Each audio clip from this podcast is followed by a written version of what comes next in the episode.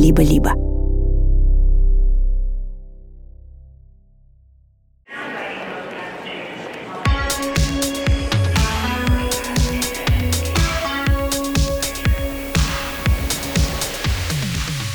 Привет! Меня зовут Кира Кузьменко, и вы слушаете подкаст «Собес» от студии «Либо-либо», в котором мы рассказываем, как найти работу за рубежом. И это наш третий сезон, в котором мы фокусируемся на стратегиях поиска работы в современных реалиях. Одна из рабочих стратегий – задействовать свой нетворкинг.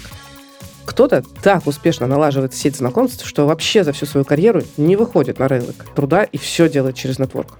Но что это такое? Что такое нетворкинг? Может быть, надо ходить на конференции, на встречи и давать всем подряд свою визитку – или, может быть, надо писать по 50 холодных писем в день? А что потом делать со всеми этими людьми? Как потом эти связи поддерживать? Мне кажется, умение нетворкать — это вообще отдельный скилл. Даже не софт, а вполне себе хард. В этом эпизоде мы поговорим с Настей Князевой, HRBP в мира, про то, как она искала себе работу в нидерландской компании с помощью холодного нетворкинга. А еще мы поговорим с Максимом Постниковым, в прошлом продуктом и предпринимателем, который занимается нетворком систематически и целенаправленно. Напоминаю, что мы делаем собес вместе с сервисом онлайн-образования Яндекс Практикум. В середине эпизода вы услышите нашу партнерскую рубрику. Нетворкинг – это не только способ э, получить работу, но и узнать культуру компании в новой стране или даже, например, перестроить свои карьерные планы. Так и получилось у Насти Князевой. Привет, дорогие слушатели. Меня зовут Настя Князева. На текущий момент я являюсь people бизнес-партнером в компании «Мира», Живу и работаю в городе Амстердам, Нидерланды. Расскажи, пожалуйста, что такое HR-бизнес-партнер? Я работаю с сотрудниками, которые уже были наняты в организацию. Я занимаюсь их стратегическим развитием, я занимаюсь э, эффективностью организационной структуры, performance review, и также я работаю с руководителями. То есть это какие-то коучинговые механики и улучшение эффективности, производительности команд в разрезе того, как руководители работают со своими сотрудниками. Ты работаешь в Miro и живешь в Амстердаме. Как ты там оказалась? Расскажи, пожалуйста. Мы с моим партнером планировали переезд достаточно давно, и мой партнер тоже работает в Miro уже достаточно давно, уже скоро будет почти три года. Я за ним переезжала в Пермь, Ереван и в Амстердам. И с момента того, как мы переехали в Нидерланды, я искала работу. Несмотря на то, что работа у меня была, я работала на тот момент в компании TikTok, и в связи с а, ситуацией а, в феврале 2022 года компания TikTok прекратила свое существование на территории России, и мне предложили роль HR-бизнес-партнера. Я отвечала на тот момент за Германию и за небольшой кусок Нидерландов. Но TikTok прекрасная компания в плане своего продукта. Я знаю, очень многие его любят, но это китайская компания с очень своеобразной китайской культурой, которая мне просто не подходила, исходя из моих каких-то личностных ценностей, личностных соображений, и как-то мы не сметчились по культуре. И то есть у тебя не было цели оставаться в ТикТоке, ты начала искать работу на рынке Нидерландов.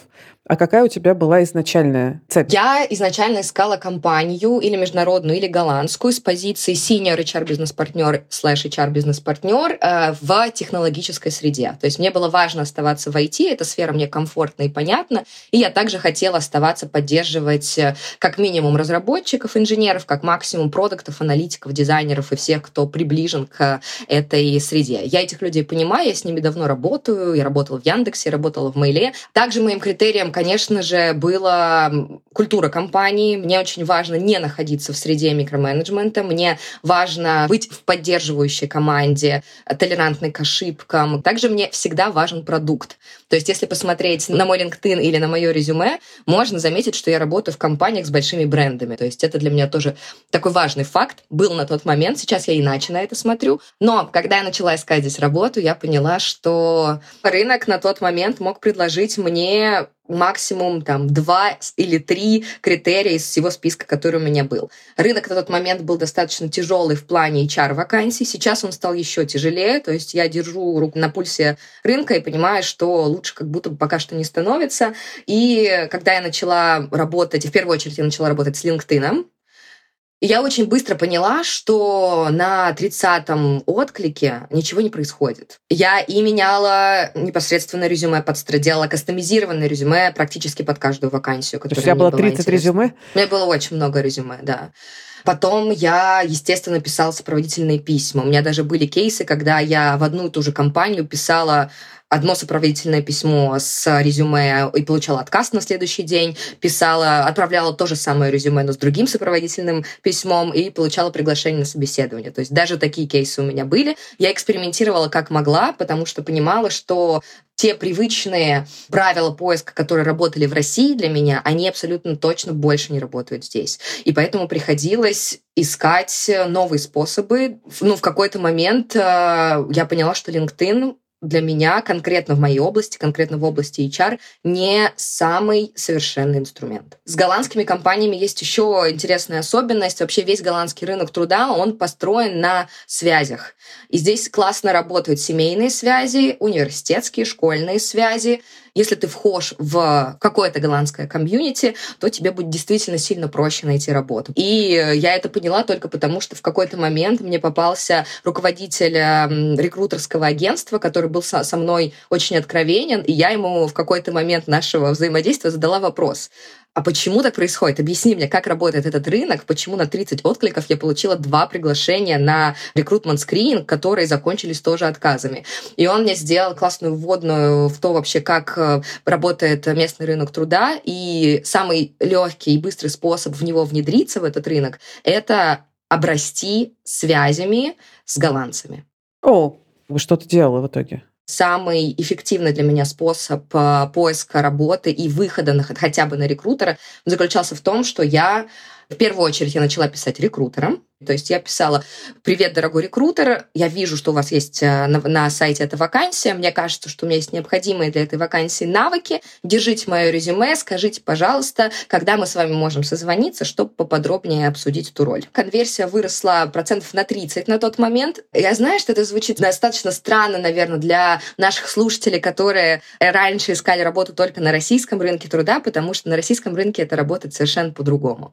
Но здесь важно учитывать факт конкуренции. Это не только про Нидерланды, это про Европу в целом. Здесь количество вакансий сильно меньше, чем количество кандидатов на рынке труда.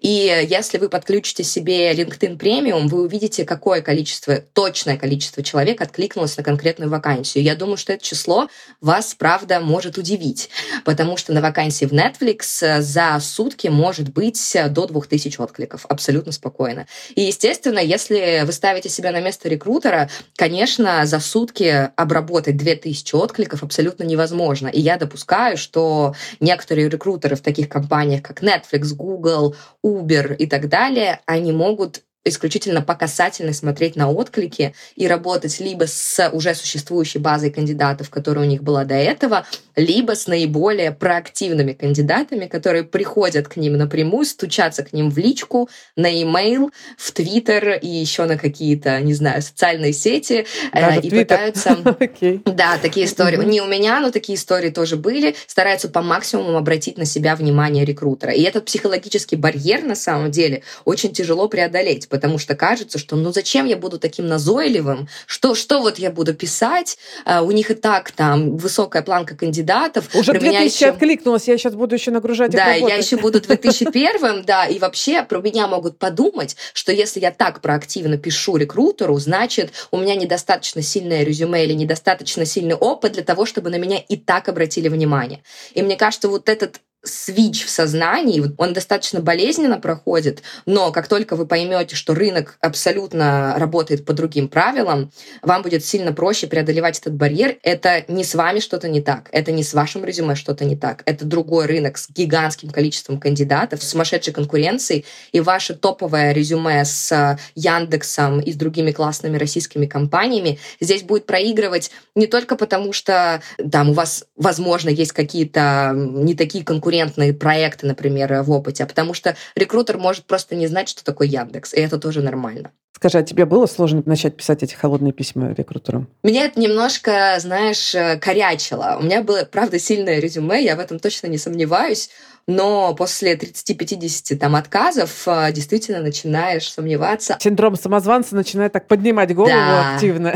А такой ли ты классный вообще? Да. И правильно ли ты себя ведешь вообще на этом рынке? Мне очень, конечно, хочется поговорить с тобой именно вот про то, что тебе сказал тот эксперт из агентства, да, что нужно как-то развить нетворк. Что такое развить нетворк на новом вообще для себя рынке? Он мне не то чтобы давал какие-то конкретные советы, скорее он э, посадил зерно в мою голову, и я уже потом начала сама развивать, что я в своей позиции чара могу этому рынку предложить для того, чтобы стать не просто интересным кандидатом, но и интересным экспертом на этом рынке. У меня в портфолио на тот момент лежала компания TikTok, которая только что открылась на нидерландском рынке. И я начала добавлять в свою сеть контактов на LinkedIn не столько рекрутеров, сколько моих коллег HR-бизнес-партнеров. Да, и по своим критериям я составила список там из 150-200 местных компаний, которые мне потенциально интересны. И я начала добавлять, друзья, их HR-бизнес-партнеров, senior HR-бизнес-партнеров и HR-директоров. То есть потенциальные твои нанимающие менеджеры HRD, да, либо люди такого же ранга, грейда, как и ты, получается? Да, так Тоже называемые peers. Пиры. Как, угу. да. Ну, во-первых, интересно посмотреть, как выглядят их профили всегда. Это, наверное, тоже такой совет, на котором я очень рекомендую сосредоточиться, потому что то, как европейцы составляют свой LinkedIn, как они ведут себя в LinkedIn, какая у них там активность, это тоже отличается от привычной нам среды, и просто для собственной насмотренности интересно иметь таких людей в ленте. И что я начала делать дальше? Я этот процесс, я понимаю, что он сейчас будет больно для многих звучать, и для меня он тоже был достаточно больным, потому что прийти в личку к незнакомому холодному человеку, пусть вы и находитесь на одной и той же позиции, у вас абсолютно одинаковый бэкграунд, опыт и так далее, прийти к нему в личку и начать диалог с того, чтобы задать профессиональный вопрос, без видимой на то причины, это действительно то, от чего меня лично корячило и к чему мне было очень сложно прийти. Цель у тебя была какая-то? Конечная цель была попасть на работу. Но я старалась эту цель держать завуалировано для моего собеседника. Не идти впрямую. То есть в первую очередь сфокусировать, что цель нашего общения — получить профессиональный опыт, дать профессиональный совет или получить профессиональный совет. Здесь эм, какое преимущество дает мне голландский рынок труда? Здесь очень специфическое трудовое право. И это действительно такое большое поле для дискуссии среди местных HR.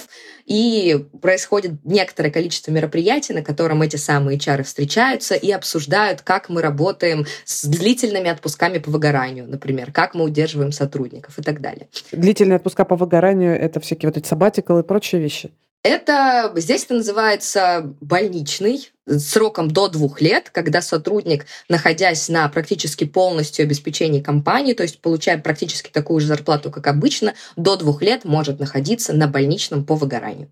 Обалдеть. И это дает нам, HR, большое поле для дискуссии, такого брейнсторма, чтобы выработать лучшие подходы по удержанию сотрудников или по созданию рабочей среды, в которой они меньше выгорают. Я за это зацепилась и начала писать моим коллегам HR-бизнес-партнерам э, очень трогательные письма о том, что, э, слушайте, дорогие коллеги, у нас есть там такая-то проблема в компании, у нас выросло количество сотрудников, которые уходят на так называемые длительные отпуска больничные по выгоранию, Давайте поделимся с вами друг, друг с другом опытом, как вы их удерживаете, как вы работаете с well какие у вас есть well практики в компании. И конверсия в ответ здесь была сильно выше, чем я писала на предыдущем этапе рекрутером. Ты предлагала что, звонок э, или встречу? Я заканчивала каждое такое сообщение открытым вопросом, который заключался в том, что когда вам будет удобно со мной созвониться или встретиться на кофе, я могу подъехать к вашему офису в обеденный перерыв для того, чтобы пообщаться и поделиться идеями и мыслями. И это действительно работало классно, потому что я попала в боль рынка, которая действительно не закрывается каким-то одним однозначным решением. И у всех компаний разные подходы к решению этой проблемы. И действительно, если у HR что-то болит, HR правда хочет как минимум про это поговорить и как максимум послушать, как эту проблему решают другие компании. Я построила уже на тот момент, на момент поиска работы, некоторую сеть контактов из там, 20-30 HR-бизнес-партнеров, которые как минимум ответили на мое сообщение и как максимум со мной встретились или пригласили на какое-то мероприятие нетворкинговое, про которое я не знала, потому что я не, никогда не работала на этом рынке. И я начала обрастать вот этими самыми связями, которые необходимы на рынке труда Нидерландов, но и в целом на любом другом европейском, американском рынке Великобритании и так далее. А скажи, сколько в итоге у тебя было этих э, встреч? Продолжаешь холодный нетворк сейчас? Как ты поддерживаешь эти контакты, которые у тебя появились? Мне кажется, что прям в физическом мире я встретилась а, с 12, по-моему, HR-бизнес-партнерами либо на кофе-ланч, либо на мероприятия, которые проводили их компании, например, employer-брендинговые мероприятия или нетворкинговые мероприятия для HR. И очень интересно, что мы действительно эти связи продолжаем, и буквально на днях мне написал HR-бизнес-партнер из одной из компаний, в которую я изначально написала, чтобы обсудить вопрос выгорания сотрудников. Потом мы встретились, потом я пособеседовалась к ним, потом я получила от них офер, потом я от их оффера отказалась. И а, он со мной все равно связался. Никакой обиду они не затаили на меня, они со мной связались. Мы на следующей неделе встречаемся обсуждать тоже релевантную больную тему для местного рынка труда. То есть это, те связи, которые продолжаются. Более того, они помогают не только найти работу, они еще и в моей регулярной работе в мира, когда меня возникают какие-то вопросы, и мои коллеги не могут на них ответить, потому что тоже никогда с этим не сталкивались. Я уже несколько раз обращалась к этим HR-бизнес-партнерам, к своей нетворкинговой среде для того, чтобы обсудить и понять, какие лучшие практики есть у них и что из этого мы можем имплементировать в наш бизнес. Расскажи про конверсию в итоге. То есть как ты дальше велась к нужной цели трудоустройству? После того, как мы уже обсудили насущную проблему, поделились опытом, обсудили лучшие практики, в конце этого разговора я старалась ненавязчиво спрашивать, знаешь, я видела у вас на сайте такую интересную вакансию. Мне кажется, что вообще в целом культура вашей компании мне интересна. И мне бы было любопытно обсудить с нанимающим менеджером, какие конкретно стоят задачи перед этим человеком, какие сложности. Как ты считаешь, интересна ли эта вакансия? Э, какие на ней могут быть подводные камни? И есть ли у тебя возможность, например, зареферить меня для того, чтобы там, при успешном раскладе мой собеседник получил бы бонус, а я бы получила работу. У меня главный вопрос. Кто-нибудь отказывался от такого? Нет. Нет, я только что хотела сказать, что здесь конверсия в рефералку была стопроцентная. Потому что, ну, во-первых, это уже теплая рефералка. Мы уже пообщались, уже по, по диалогу все равно понятно, насколько HR в теме, насколько он шарит, какие там. Я готовилась к таким встречам, я изучала компанию, я задавала правильные вопросы. И, ну, для меня на тот момент это была full-time job. И, соответственно, в процессе разговора со мной мой собеседник понимал, что ну, я норм, мне можно доверять, и не будет какого-то риска во время собеседования, что я могу что-то не то сказать и так далее. Оказался в целом достаточно адекватным человеком, я думаю. И все там 13-12 встреч, которые у меня состоялись, они все закончились рефералками. И если перевести в офер, это был один офер, но очень важно понимать, что Остальные отказы, они были связаны не только с тем, что я не подходила на роль, хотя такое тоже было. Также это были отказы с моей стороны, потому что мне по каким-то причинам казалось, что это не моя компания. Или мы просто не мэчились с ролью. То есть я была слишком синьор, или я, наоборот, была слишком джуниор. То есть это такое естественное органическое завершение работы над э, вакансией с обеих сторон. Все-таки 12 э, теплых рефералок и один офер. Чего не хватало базово? Несмотря на неплохой опыт, в моем резюме я была не самым желанным кандидатом на рынке, в том смысле, что у меня было не очень много опыта с голландским трудовым правом и вообще на голландском рынке. На тот момент... А это важно, да? Это очень важно. И на тот момент у меня было там порядка, может быть, пяти месяцев я работала с голландским офисом ТикТока. И, естественно, это не тот опыт, который компании хотят активно покупать. То есть мне приходилось брать чем-то другим, мне приходилось фокусироваться на других моих навыках, которые позволили мне быстрее погрузиться в голландскую среду и обрести вот это сакральное знание о голландском трудовом праве. На этом я сыпалась очень много, это правда. А вот э, поддерживание контакта с этими людьми, как ты делала дальше? Это работает через э, какое-то открытое общение, я имею в виду публичное в комментариях под постами, если кто-то делится своими успехами, например, или просто, просто какими-то ссылками, и дальше да, идет обсуждение, или даже в личке, когда проходит в Амстердаме или в ближайших городах HR конференции, метапы, воркшопы, мы списываемся, там, я пишу людям, которых я наиболее сильно хочу видеть, э, и пообщаться на какие-то темы, мы списываемся, договариваемся, вместе приходим на эти мероприятия, собирались даже с небольшой группой HR поехать на Unleash, это такая мод модная, классная конференция HR, HR-теховская, наверное, по большей части, которая проходит в Париже. Но она совпала по времени с performance review, которая проходила в мир, и я не смогла поехать. Но даже такая, даже, можно сказать, туристическая, увеселительная, slash профессиональная поездка могла бы состояться. И на текущий момент я действительно себя даже немного увереннее чувствую в плане рынок абсолютно непредсказуемый, да. Сейчас нету каких-то очевидных сокращений, layoff и прочего, но никогда не знаешь, что может произойти через месяц. Рынок все еще волатильный.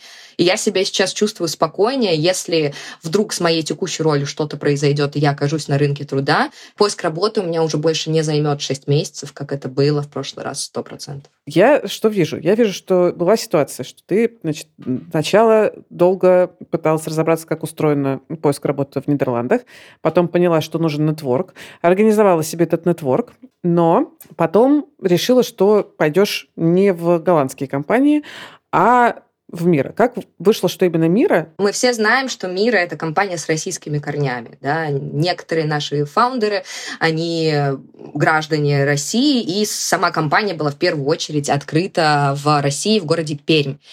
И рекрутер, который был ответственный за эту вакансию, это была русская девушка, которая ну, я не могу сказать, что она меня уже знала на российском рынке труда, но мое резюме было для нее очень понятным. И моя LinkedIn-страничка, весь мой профиль, количество общих контактов, которые у нас были на LinkedIn, они уже построили некоторый мост между мной и рекрутером. Я для нее не была холодной. И она уже понимала, какое у меня образование. Контекст да? она понимала Да, хорошо. она понимала хорошо мой контекст. Я закончила высшую школу экономики, то есть она уже понимала, если мне здесь, здесь образование очень важно, если мне здесь приходилось рекрутерам объяснять... Э, что это меня... круто! Да, что у меня вообще-то там профильная магистратура в хорошем университете, Здесь, как бы, да, мы этот этап уже прошли. Э, следующий этап был с тем, что вообще за компания у меня в резюме, насколько они там качественные, классные, как, какие они делают продукты. То есть и... зарубежным рекрутерам приходилось объяснять на пальцах, потому что они не знали ни про образование, которое у нас котируется, ни про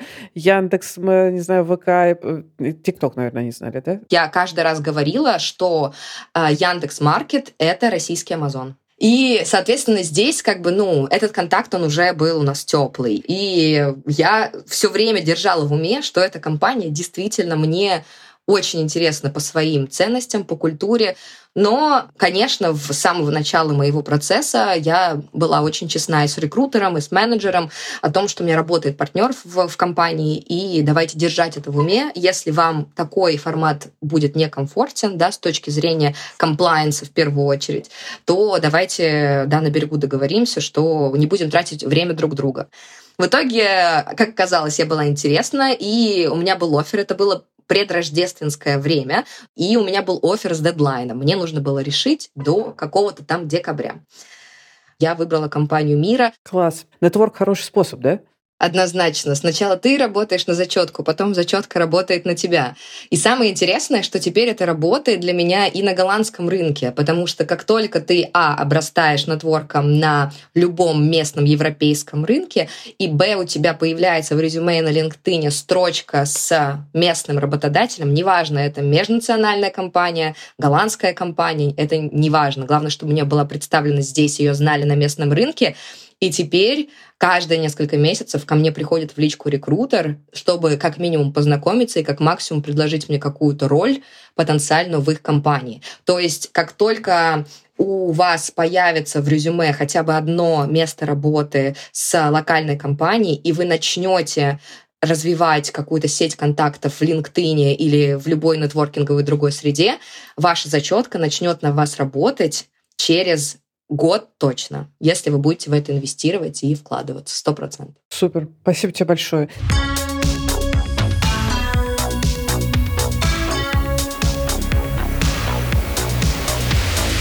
А еще нетворкинг, возможно, первое, что вам стоит использовать при поиске работы, но есть нюанс. Внимательно. Не стоит писать людям всем подряд из своего ближайшего круга, если у вас еще не готово резюме, если вы еще не потренировались проходить собеседование. Иначе есть риск облажаться, когда вас таки позовут на собеседование через ваш нетворк. Особенно, кстати, важно помнить про нетворкинг, если вы меняете профессию или переходите в новую для себя сферу в IT. Поэтому в Яндекс Практикуме этому тоже учат. Нетворкаться учат. А как? Сейчас расскажет Аня Смирнова из карьерного центра. Аня, привет. Ань, смотри, наш эпизод, он про то, как нетворкинг может помочь при поиске работы. Скажи, пожалуйста, вы в практикуме как-то советуете своим студентам использовать нетворкинг при поиске? И если да, то как? Да, мы в практикуме очень рекомендуем нашим студентам, выпускникам использовать нетворкинг. Нетворкинг у нас пользуется на самом деле достаточно большой популярностью. Это второй ресурс по поиску работы и по нахождению работы после платформ по эффективности. То есть примерно в регионах порядка 30% ребят находят работу с помощью нетворкинга, а в целом, если брать вообще срез наших выпускников, и рескиллинг, и апскиллинг, то есть и начинающие, и продолжающие, а для них это вот второй по эффективности способ нахождения работы. Есть ли какие-то конкретные рекомендации, которые вы им даете? Что, вот что такое использовать нетворкинг? Я просто знаю по себе, что э, когда говоришь человеку, нетворкинг используем, такой, как, если он никогда это не делал? Есть ли какие-то рекомендации у вас? Да, у нас есть рекомендации, у нас есть отдельный блок в контенте, который посвящен только нетворкингу, и там мы рассказываем о том, как грамотно оформлять свои странички в соцсетях, если мы хотим нетворкиться онлайн, о том, как вести себя на конференциях, да, и в любых офлайн мероприятиях, если мы хотим нетворкиться офлайн. Первое, да, это что нужно сделать, если мы говорим про офлайн, обязательно отработать саму презентацию. Вот прям перед зеркалом сесть и проговорить себе про себя несколько раз, чтобы это отскакивало от зубов и чтобы не было дрожи и мандража, когда мы это делаем непосредственно при людях. Классно посещать конференции, классно посещать метапы и онлайн, и офлайн, классно участвовать в хакатонах, комментировать код э, других разработчиков на GitHub, участвовать в open-source проектах. То есть каким-то образом проявляться в комьюнити, пройти и э, добавиться в разные группы по интересам. Да? Например, если вы фронтенд-разработчик, то в какие-нибудь группы по фронтенд разработки по интересующим вам технологиям и обязательно там что-то обсуждать. То есть не просто там сидеть и наблюдать, а что-то комментировать. Участвовать. Участвовать, да, и говорить, и вы будете обязательно замеченными.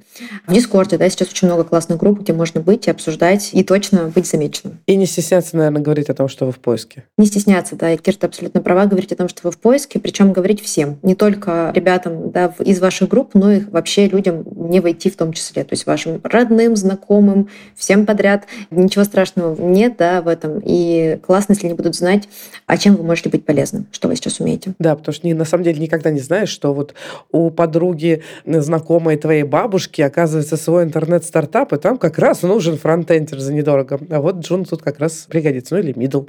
Тоже класс, да. Мы говорим о том, что важно не стесняться проявлять какую-то инициативу первым, да, то есть писать первым рекрутерам, писать первым любым э, людям, которые показались вам интересны, комментировать, добавлять добавлять их, подписываться на них в разных соцсетях. Единственное, нужно, конечно, адаптировать tone of voice под разные соцсети. Да, если мы там пишем и развиваем свой Facebook, это одна история. Если мы развиваем network в LinkedIn, то это другая история. То есть в LinkedIn более официальные или как? Там более профессиональные темы, да, там менее личного контента, а на Фейсбуке желательно миксовать. Да, тут я вынуждена быстро сказать, что Facebook принадлежит компании Meta, которая объявлена в России экстремистской и запрещена. То есть разный tone of voice в разных соцсетях. Там в Твиттере более легкий tone of voice, в LinkedIn более там профессиональный, формальный. Спасибо тебе большое, Аня. Нетворк действительно супер важная вещь, которую надо использовать даже если ты только начинающий разработчик, ну и тем более, если ты уже продолжающий специалист.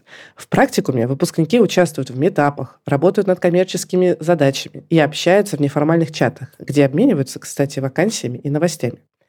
Карьерный центр практикума делится вакансиями партнеров не только для джунов, но и для middle и сеньор специалистов. А на курсах для продвинутых программистов можно вернуть деньги за обучение, если в течение шести месяцев после выпуска устроиться разработчиком Яндекс. Еще больше о возможностях для продвинутых специалистов можно узнать по ссылке в описании.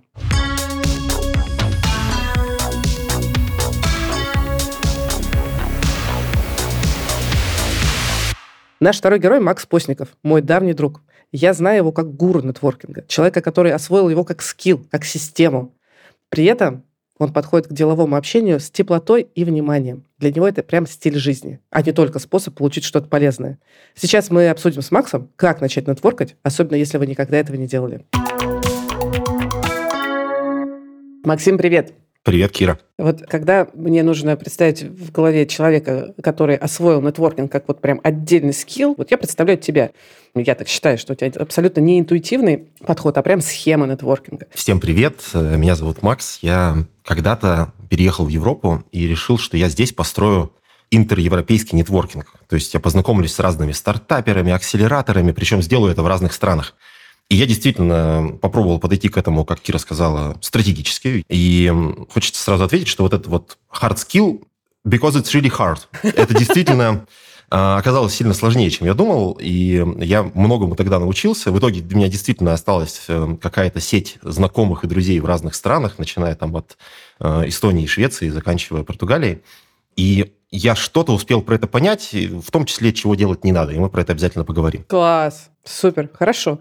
Вот нетворкинг, это для тебя что такое вообще? Как ты это видишь? Для меня нетворкинг – это про дружбу. Это про то, что есть какие-то люди, с которыми хочется идти в глубину, которых хочется узнавать лучше. Это не всегда получается, но когда ты делаешь что-то, чтобы у тебя в окружении появлялись новые люди, которым ты можешь доверять, и чтобы доверие с людьми, которые у тебя уже есть в окружении – становилось больше. Вот это, наверное, нетворкинг. А все остальное – это продажи. Что такое все остальное? Люди часто путают нетворкинг с продажами. То есть кажется, что сейчас я пойду, значит, на какую-нибудь тусовку, раздам там все свои визитки, добавлю всех в LinkedIn, и вот я сделал нетворкинг. Тут возникает вопрос, зачем ты это делаешь, да? И если вспомнить все случаи, когда такое происходило с вами, то есть когда вам кто-то так что-то вот на, где-то предлагал, то, как правило, это про продажу. Как правило, это кто-то, кто хочет потом значит, взять у вас какой-то аутсорсный заказ, что-нибудь для вас сделать за деньги. Есть прекрасное слово бизнес-девелопмент, э, которое идеально описывает этот процесс. Вот. Но нетворкинг – это когда ты хочешь все-таки узнать человека в отрыве от э, его какой-то основной деятельности, в отрыве от его рабочего статуса. То есть не столько для пользы, сколько для удовольствия. Да, да, да, потому что если делать все только для пользы, то в какой-то момент, ну, то есть ты очень быстро выгораешь, да, это должно приносить удовольствие, иначе все зря. А тогда что бы ты назвал стратегическим нетворкингом? Стратегический нетворкинг, как и любое стратегическое действие, это когда ты делаешь что-то, понимая, зачем ты это делаешь. То есть когда твои действия – это часть какого-то большего плана. Как вообще у тебя, ну, система твоего нетворкинга устроена у тебя? И как ты к этому пришел? Я начинал без стратегии. То есть я начинал просто вот везде, куда можно, значит, писать, звонить, э, холодные письма. Ну, естественно, никаких холодных звонков, но, в общем, много холодного, бессмысленного. В итоге это принесло свои плоды но я не смог это поддерживать. А на поддержку нужно очень много времени. Именно поэтому вот этот вот хаотичный нетворкинг, там, а там что, что-то выплывет, э, я буду делать все, что угодно, и что-то получится. Да, это очень ресурсоемкая задача. Есть шорткаты, как э, быстрее находить нужных людей. И первый шорткат – это метап. Meetup.com работает практически во всех странах. И есть очевидная вещь, есть неочевидная вещь. Очевидная вещь – надо туда пойти. Высыпаешься, отдыхаешь и идешь... В смысле, на метап пойти? Да, на метап. Вот кто-то встречается, не знаю, там, Руби-разработчики встречаются в каком-то кафе в центре Стокгольма. Класс, тебе туда надо. Это почти эффективно. По-настоящему эффективно. Это когда ты заранее узнаешь, кто организатор, и вот с этим организатором назначаешь отдельную встречу. Почему? Потому что этот человек, который организует метапы, он имеет определенный контракт с реальностью.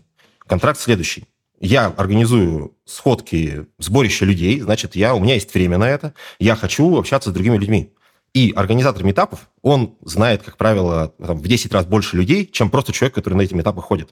Он точка соприкосновения людей вообще, да. Да, это такой коннектор. И если вы знаете его, то все, у вас э, до всего сообщества, которое он организует, э, одно рукопожатие. Это прям чит-код. Эти люди – это ваш самый быстрый способ прокачать свой нетворк максимально быстро, максимально эффективно. Просто у такого человека всегда можно спросить, типа, а вот это чем занимается? А не знаешь, кто у нас в тусовке отвечает, например, не знаю, за логистику? А кто у нас часто летает в Россию документы передать? И такие люди, они это все прекрасно знают. Ну и еще один разворот этой же истории. Вот сейчас все, кто эмигрировал, они как-то объединяются в чатике, там, IT-чатик русскоговорящих айтишников э, во Франции, в Париже в эти чатики нужно попасть. А потом в этих чатиках нужно смотреть, опять же, кто пишет больше всех. Потому что картина всегда одна и та же. В этом чатике будет тысяча человек, и из них пять человек будет писать реально каждый день. То есть они будут комментировать что-то, отвечать, писать. это значит, что этим людям окей. Это значит, что у этих людей вот это тот самый контракт с реальностью. Я готов общаться с большим количеством людей, я так живу. Когда вы им напишете, давай попьем кофе, для них это абсолютно нормально, это часть их э, сделки. Хорошо. А если еще что-то у тебя в системе твоего нетворкинга? Сейчас у меня в системе нетворкинга режим энергосбережения. Потому что когда я очень сильно этим увлекался, я потом выгорел больше, чем на год. А что значит сильно увлекался? То есть сколько времени ты на это тратил? Когда у меня было по нескольку встреч с новыми людьми в неделю, помимо встреч со старыми людьми, это требует много энергии. Я после этого выгорел настолько, что мне было тяжело открыть просто e-mail. Мне тяжело было ответить людям в чатике. И тогда я понял, что, окей, значит, где-то я что-то не рассчитал, где-то я ошибся с расчетом энергии и понял, что вот теперь моя система, она такая. Вот когда у меня будет энергия, когда у меня будут силы на следующей неделе встретиться с человеком, с новым? Ну вот, что-то на следующей неделе, кажется, не будет. Значит, я поставлю себе какую-нибудь встречу на через неделю.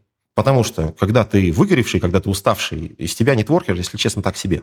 Это правда. Главное, что здесь важно понимать, то, что мы, когда в детстве общаемся с людьми или в юношестве, для нас завести друзей – это абсолютно естественный процесс в школе заводим друзей, потом в институте заводим друзей, потом на первой работе заводим друзей. Это все происходит легко, непринужденно. Там часто задействован алкоголь. В общем, все классно. И нам кажется, что этот процесс, он, ну, он таким естественным будет и дальше. А это не так. Дальше, чтобы знакомиться, это и тогда требовало усилий. Просто тогда энергии было больше. И это и сейчас требует усилий. Но сейчас энергия не бесконечная, поэтому нужно как-то отдавать себе в этом отчет. Чтобы поддерживать какую-то связь, нужно проводить время вместе, нужно созваниваться. Я не говорю сейчас про дружбу. Дружба – это отдельная тема. Ваши пять самых близких друзей – это все равно ваши пять самых близких друзей. Это не нетворкинг, и никогда им не будет. Но поддерживать просто нормальный кредит доверия с несколькими десятками людей – это требует усилий. А какие ты задачи решал с помощью нетворкинга? Во-первых, это источник новых проектов. Когда я говорю проекте, не имею в виду, там, не знаю, проект длительностью в год, но сделать что-то прикольное, поучаствовать в чем-то прикольном, возможно, заработать э, какие-то деньги, поучаствовать в каком-то платном проекте, это все можно делать э, через Network. Я в какой-то момент э, был ментором в европейских акселераторах, и я таким образом знакомился с разными акселераторами, приезжал в разные города, выступал перед стартаперами, читал лекции, и все это я находил как раз через вот этот вот нетворкинг.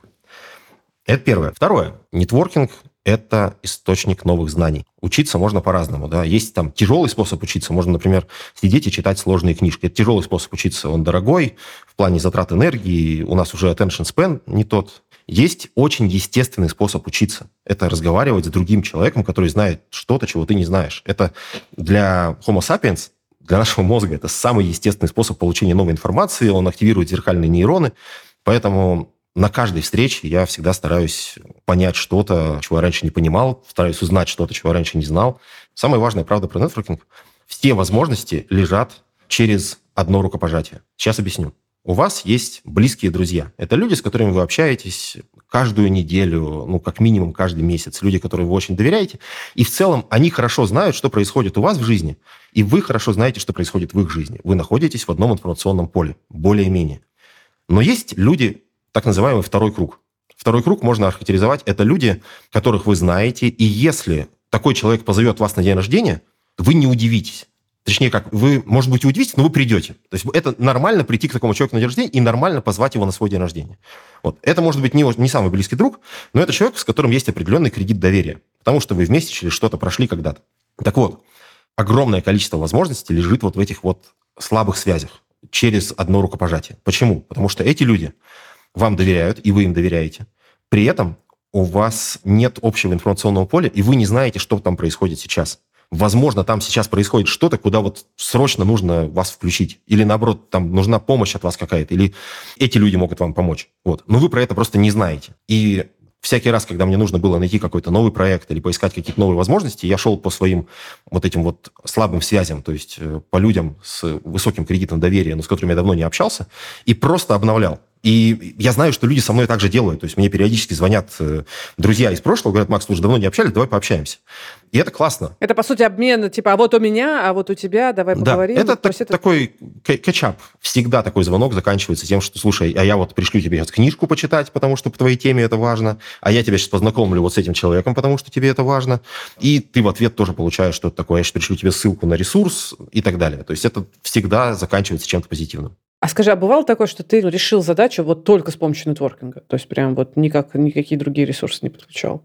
Вообще так решаются все задачи в эмиграции. Вот вы поселились в новом городе, в новом доме.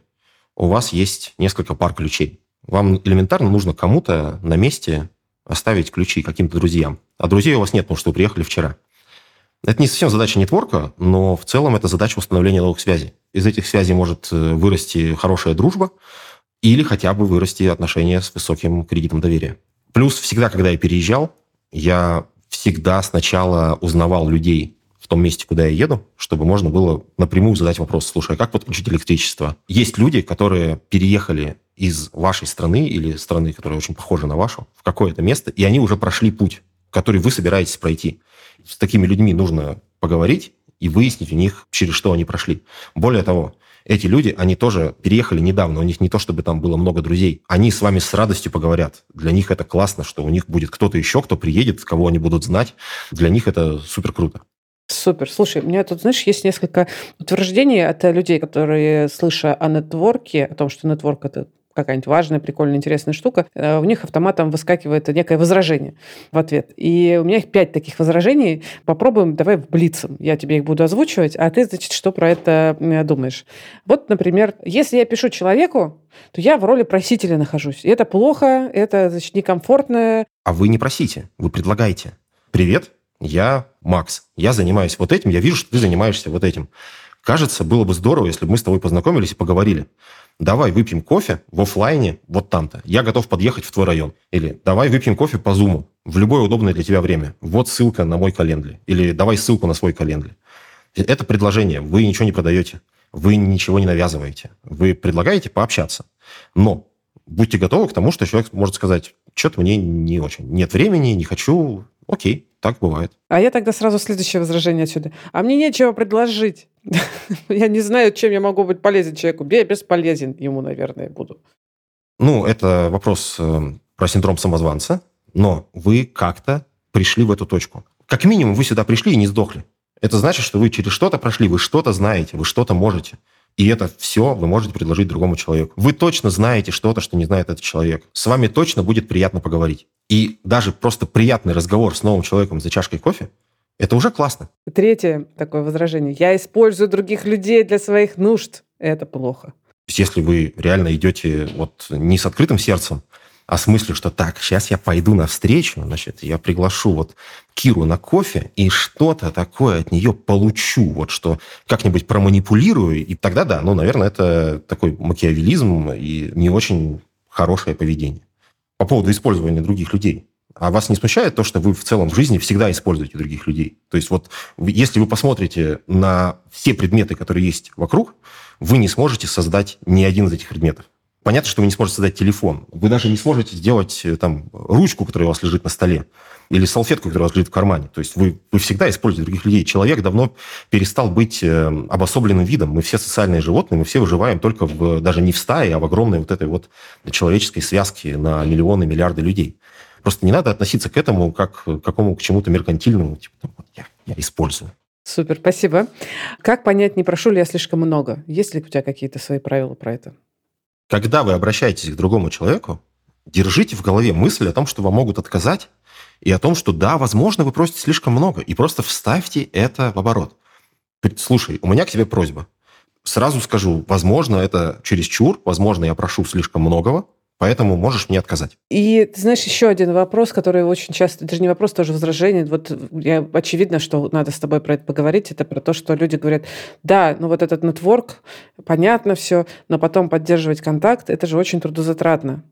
Какой у тебя принцип поддержания контакта? Как часто это нужно делать? Сколько времени на это тратите? Здесь есть два принципа. Первый принцип. Нужно контактить с теми людьми, которые тебе нравятся. Вот когда ты понимаешь, что тебе надо позвонить, э, не знаю, Габриэле, и тебя эта мысль радует, ты знаешь, что вы сейчас классно поговорите, обменяетесь новостями, тебе хорошо внутри от предвкушения этой встречи, эти контакты надо поддерживать. Это прям освобождение сейчас, это прям как не все контакты надо поддерживать. Спасибо, Максим. Не все контакты надо, конечно, не, не все контакты одинаково полезны. А, у меня даже были первые встречи, когда мы сидим, пьем кофе, такое было редко, но как бы и я через 15 минут понимаю, что в целом, ну как бы вот я никогда больше этого человека не позвоню, не напишу ничего, потому что, ну, ну зачем это все?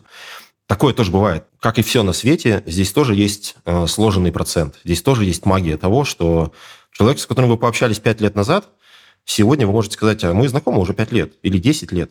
Не теряйте вот эти связи, с которыми вы знакомы довольно давно, потому что это время, которое вы друг друга знаете, оно дает классный кредит доверия, вы просто больше доверяете таким людям. Как я сказал в начале, нетворкинг – это про доверие. Но, тем не менее, это вот что, там раз в месяц со всеми общаться, раз в полгода, раз в год, или только вот когда душа лежит? Единственное, что системно нужно делать, это просто просматривать вообще свой список контактов, с которыми вы э, хотите поддерживать отношения. Просто напоминать себе в голове, что вот эти люди есть.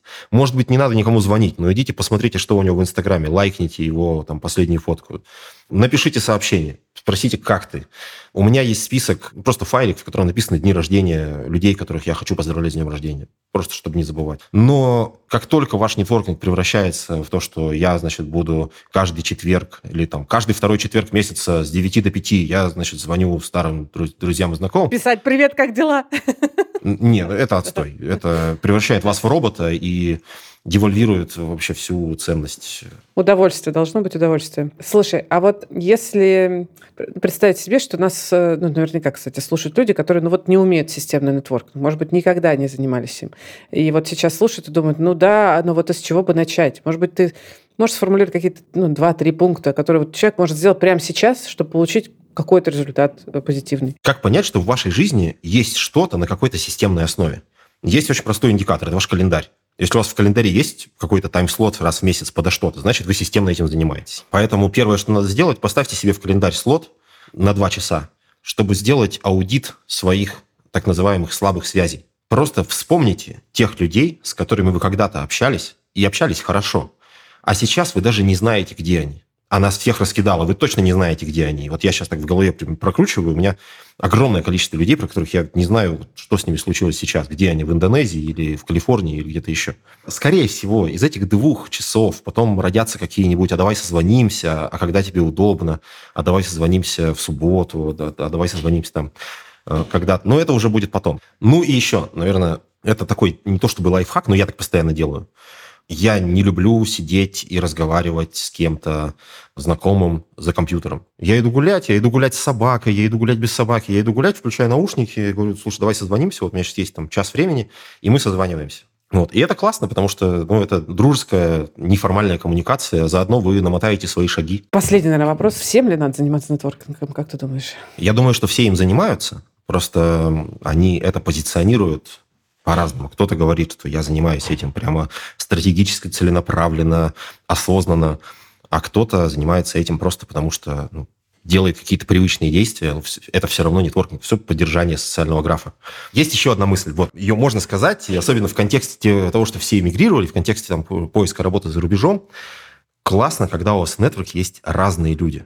Вот сейчас мы постоянно слышим, как западные компании очень сильно упарываются в diversity, чтобы у них были представлены и те, и эти, значит, и мальчики, и девочки. Зачем это они такое делают, да? Неужели в этом есть смысл? Есть. И, и, и все такие смотрят, такие, ну, они просто отрабатывают повесточку, значит, вот все отрабатывают повесточку, Netflix отрабатывает повесточку.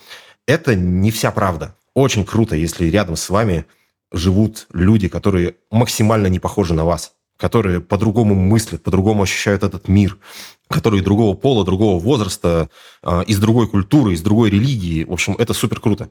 И если это круто для компаний, то это также круто для вашего нетворка. Если все ваши друзья – это, грубо говоря, белые мальчики из Новосибирска, то да, это надежный круг, но с точки зрения потенциала по генерированию каких-то новых идей, э, какого-то креатива, если бы было больше diversity, работало бы лучше. А еще это такой кайф, когда есть приятный человек, и ты понимаешь, что он думает вообще по-другому. При этом он тебе все еще приятен. И ты такой смотришь на него и думаешь, нифига себе, а что так можно было? А что можно вот так вот смотреть на мир? Это, это кайф, который можно, конечно, найти в книжках и в фильмах, но это даже близко не сравнится с тем, когда ты вот понимаешь, что есть другой человек, который сидит напротив тебя, он вообще другой, и он тебе может что-то про это объяснить. Это очень круто. Спасибо. Мне кажется, как раз вот сейчас мы все это ощущение и испытывали, когда тебя слушали. Друзья, у Либо-Либо есть подписка, но, возможно, вы не знаете, что первые две недели и только в Apple подкастах можно совершенно бесплатно слушать бонусные эпизоды ваших любимых подкастов и подкаст-студия со всеми секретами о нашей работе. Если Apple подкасты вам не подходят, приходите в закрытый телеграм-канал «Либо-либо», там тоже все это есть. Ссылки в описании. И помните, что подписка – это лучший способ нас поддержать. Спасибо.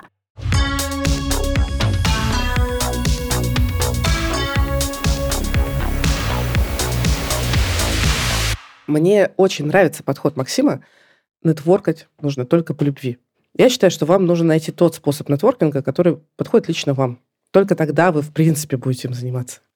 Расскажу один лайфхак из своего курса Hello New Job про то, как начать писать людям, если вы никогда этого не делали. Вы вообще не понимаете, что же этим людям писать. Самый простой способ развить свою профессиональную сеть – это писать thank you letter, спасибо сообщение людям из ну, вашего профессионального глобального круга. Вот сейчас прям вспомните одного, а лучше трех людей из вашей профессии – чей контент вы недавно читали, смотрели, слушали, и он вам показался интересным или полезным. Вот прямо сейчас пойдите в LinkedIn, найдите этого человека и напишите ему спасибо сообщение. Напишите, меня зовут так-то. Хотела написать спасибо тебе большое за вот это, вот это и вот это. Мне было полезно, потому что раз, два, три. И все. Просто отправьте запрос на контакт, и напишите благодарственное такое сообщение. Я гарантирую, что практически со стопроцентной вероятностью ваш запрос, друзья, будет принят. А ваша цель, по сути, действительно развивать этот стратегический нетворк у себя в LinkedIn. У нас на курсе Hello New Job мы прям разбираем подробно, как устроен нетворкинг в LinkedIn, как писать э, холодные сообщения не только с благодарностью, но и с определенной целью. Если вдруг вам интересно в этом разобраться, приходите ко мне на курс. Э, ближайший поток стартует 8 января. Я даю там готовую систему поиска работы. Это реал-тайм курс, где вы подробно разберете все инструменты, которые нужны для поиска работы, освоите их на живых практиках. Прямо сейчас действует скидка. Можете купить по спеццене. Ссылка будет в описании. Это подкаст студии «Либо-либо». Мы его сделали вместе с сервисом онлайн-образования Яндекс Практику. Меня зовут Кира Кузьменко. Над эпизодом работали редактор Кализа Каменская, продюсер Данила Стапов, звукорежиссер Сергей Христолюбов – а за джингл спасибо Диме Медборну.